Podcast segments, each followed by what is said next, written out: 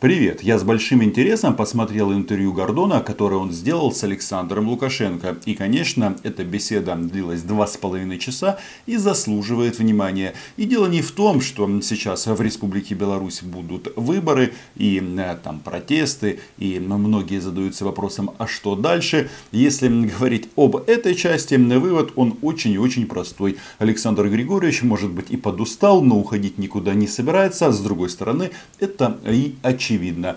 Многие называют Гордона таким э, комплементарным интервьюером, но мне кажется, э, в таких ситуациях главный результат, потому что интервью у Гордона есть, а у всех остальных нет. И в части комплементарных вопросов должен вам признаться, что меня такие вопросы бесят исключительно э, в адрес людей, которые прямо и публично признаются в убийстве украинцев. Понятно, речь идет о Гиркине.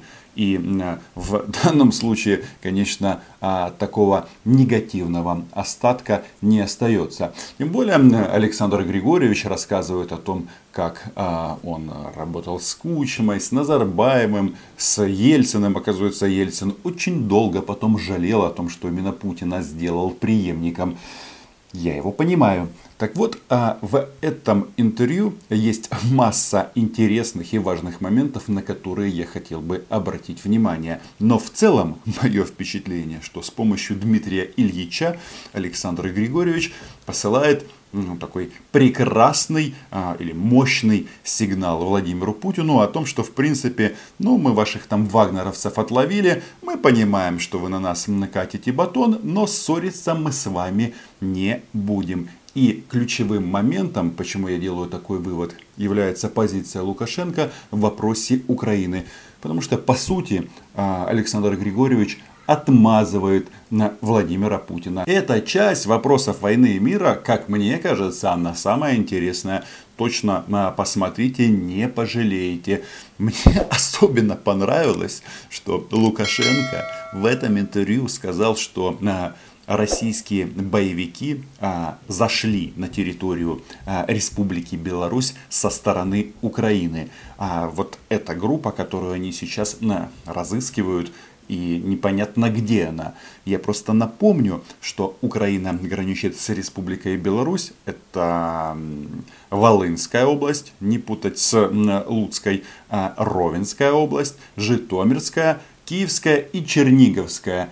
И вам не кажется странным, если это действительно так, а какого бока там бродят российские вооруженные банды? Согласитесь, время звонить Баканову. Но вот у меня его телефона нет. Может быть, кто-нибудь из моих э, зрителей э, имеет такую возможность? Обращайтесь к главе СБУ. Пусть они там немножечко своими булками шевелят. Почему я говорю, что с помощью этой беседы Лукашенко пытается сгладить отношения с Путиным? Ну, потому что вагнеровцы, пленение российских боевиков, понятно, что здесь в России нервничают, и как раз вот предыдущее было видео о том, что вот еще немного и Москва может взорваться. Здесь же Александр Григорьевич размышляет о том, что он дружит с Путиным, дает масса таких приятных оценок его деятельности, о том, какой он стал, цитирую, маститым руководителем, а был всего лишь осторожным офицером КГБ, о том, что вот этих вот вагнеровцев, ну, скорее всего, отправляют вот эти вот товарищи на уровне замминистра, да, а, ну, согласитесь, как бы а, это не выдерживает критики, потому что, а, как мне кажется, в России все-таки порядок и а, такие решения об отправке боевиков из России в другую страну принимаются на самом высоком уровне. А если это не так, тогда возникает вопрос, а кто руководит Россией? Мне кажется, что Путин и Александр Григорьевич с этим, собственно, и согласен. Но а, почему а, оно такое, как бы, это интервью воспринимается мной как пас в сторону РФ? Да потому что, что он сказал? Лукашенко заявил, что в Украине был государственный переворот в 2014 году. Это чисто такой главный российский пропагандистский мем, потому что именно на этом базируются все дальнейшие российские действия. Помните слова Путина, которые он сказал тогда, что, мол, раз там произошла революция, то возникло новое государство, а с этим новым государством Украина мы, в смысле России, ничего не подписывали. Потом они как бы эту формулу, а, конечно, отставили, потому что хотели, чтобы Украина там платила за газ и так далее, и так далее. Ведь у нас же много двухсторонних связей и документов. А то, как бы, если новое государство, то и долги как бы э, остаются за старым. Но они потом от этой идеи отказались. Так вот, а как мне кажется, единственный вопрос, который меня сильно покоробил а, в исполнении Дмитрия Ильича, это вопрос, а кто в Украине сдал Крым? Согласитесь, тут что-то, как мне кажется, не то. Потому что что значит в Украине сдали Крым? То есть Украина виновата в том, что россияне на нас напали. Об этом, кстати, российский государственный э, зомбоящик ну, рассказывает сколько уже, седьмой год. А мне кажется, вот этот вот а, пункт а, не стоит а, сбрасывать. Вот эти вот а, заявления Лукашенко о том, что вот а, вы не воевали за эту территорию, а, он ну как бы а, опять же тем самым выгораживает Путина. Почему Украина не воевала за Крым? Да потому что мы были в шоке. Небесная сотня в Киеве. И, кстати, на российские захватчики двоих наших э, военных убили. Одного капитана третьего ранга и одного мичмана. Так, это к слову. Но э, факт остается фактом, что а, тогда, после, да пусть, хорошо, хотите называть это госпереворотом, пусть будет госпереворот. Хотя м- госпереворот и революция, это на самом-то деле это одно и то же событие, которое а, разные стороны просто описывают по-разному и интерпретируют в своих интересах. Но даже если у нас был госпереворот, то хочется сказать, а, задаться вопросом, а кто дал право России нападать на соседнюю страну? Они воспользовались историческим а, окном возможностей, когда у нас не было в власти и по сути, да, а, это классический удар в спину. Наверное, это россиянам в принципе свойственно. И тогда, в 2014 году, в принципе, вопрос о том, что открыть огонь на поражение по россиянам, он стоял как бы за гранью а, моральной готовности армии. Это факт, это просто сейчас можно и нужно уже признать. Да, на российские специалисты, они, конечно, а, нас потом научили. И это произошло уже а, на восточной границе, когда из а, Ростовской области они, цитируем российских солдат, долбили всю ночь по Украину, по Украине. Сколько таких ночей было? Очень и очень много. Но Александр Григорьевич говорит о том, что вот вы не защищали, вот вы там эту территорию не развивали, и мол, поэтому эта территория ушла в состав России. Ничего подобного. Это была классическая военная операция. Вот эти вот слова Лукашенко о том, что мы там братские народы, это, конечно, просто вызывает легкую тошноту. Потому что, ну, мало того, что они, и сам Лукашенко об этом говорит, а пытаются свергнуть в том числе его, и не гнушаются никакими а, мерами, а, никакими средствами. И а, люди, которые а, убивали людей на Донбассе а, за Российскую Федерацию, а, то если они приехали в Минск, то вряд ли они будут собирать исключительно грибы.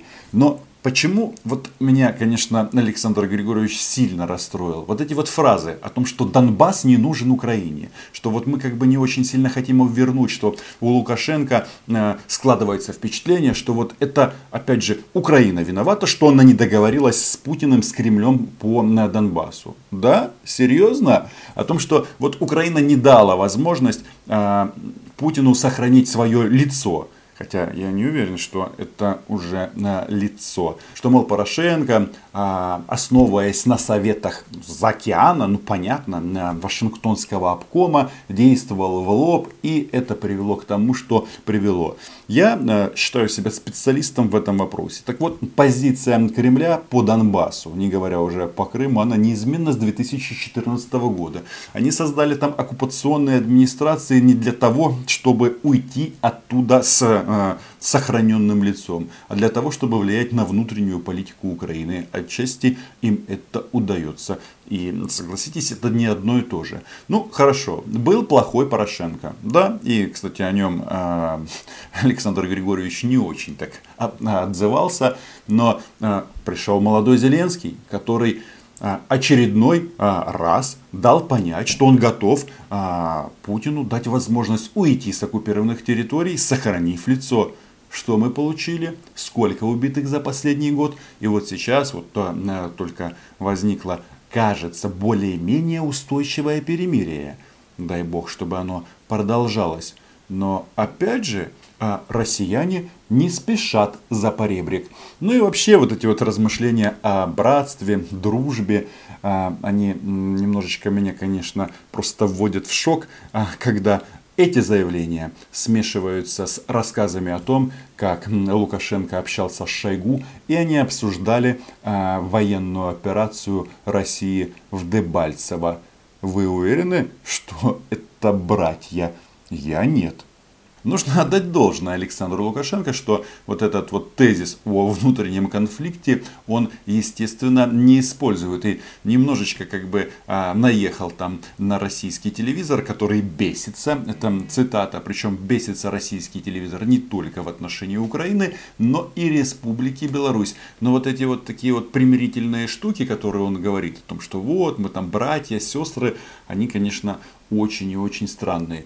Например, Лукашенко говорит о том, что он встречался с Помпео, и они там размышляли на тему размещения э, ракет средней дальности на территории Украины. Что, мол, вот а если вы их туда поставите, эти ракеты, а, то будет жарко всем и в Беларуси, и в России, и в Украине. Но это же реально вот эта вот российская пропагандистская теза тезис, простите, о том, что вот мы оккупировали Севастополь, потому что они хотели, чтобы там были солдаты НАТО. Я хочу задать вопросом, Александр Григорьевич, вот вы э, ракетами американскими в Украине пугаете. Где эти ракеты? Уже 6 лет прошло после российского вторжения. Я что-то не вижу, чтобы американцы, вот эти вот подлые, которые управляют всем миром, э, стремились к военному присутствию в нашей стране. А я считаю, что если бы были американские базы у нас, то россияне бы нас не тронули. А так только разговоры.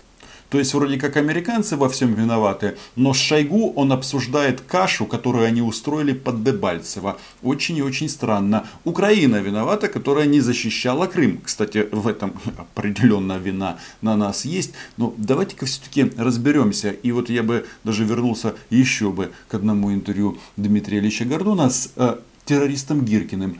Там есть такая фраза, где этот российский убийца говорит, что украинская армия начала воевать только после того, когда к власти пришел Порошенко, были проведены выборы и образовалась а, легитимная власть. Вот вам ответ, почему не было э, попыток защищать Крым. Во-первых, это моральная неготовность, моральный шок. Никто не ожидал, что э, россияне оказываются не, не братьями, а оккупантами.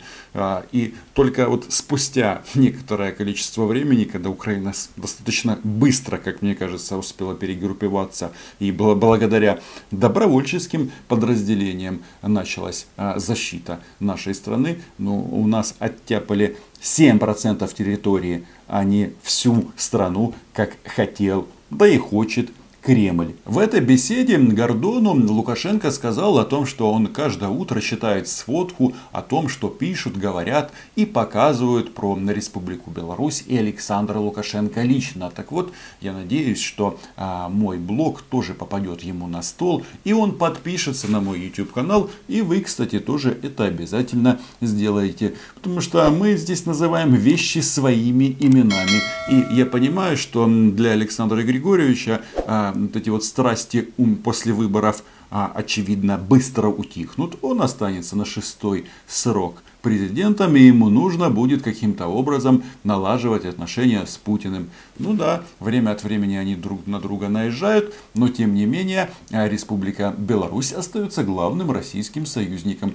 В части ну, подписанных документов они вообще-то ходят в один блок военный ОДКБ. И в данном контексте, конечно, важно, что Лукашенко постоянно повторяет тезис о том, что с территории Республики Беларусь нас атаковать не будут. Это здорово, но, как говорится, у нас настолько длинная граница с Россией, что ну, э, там есть а, откуда а, нанести удар.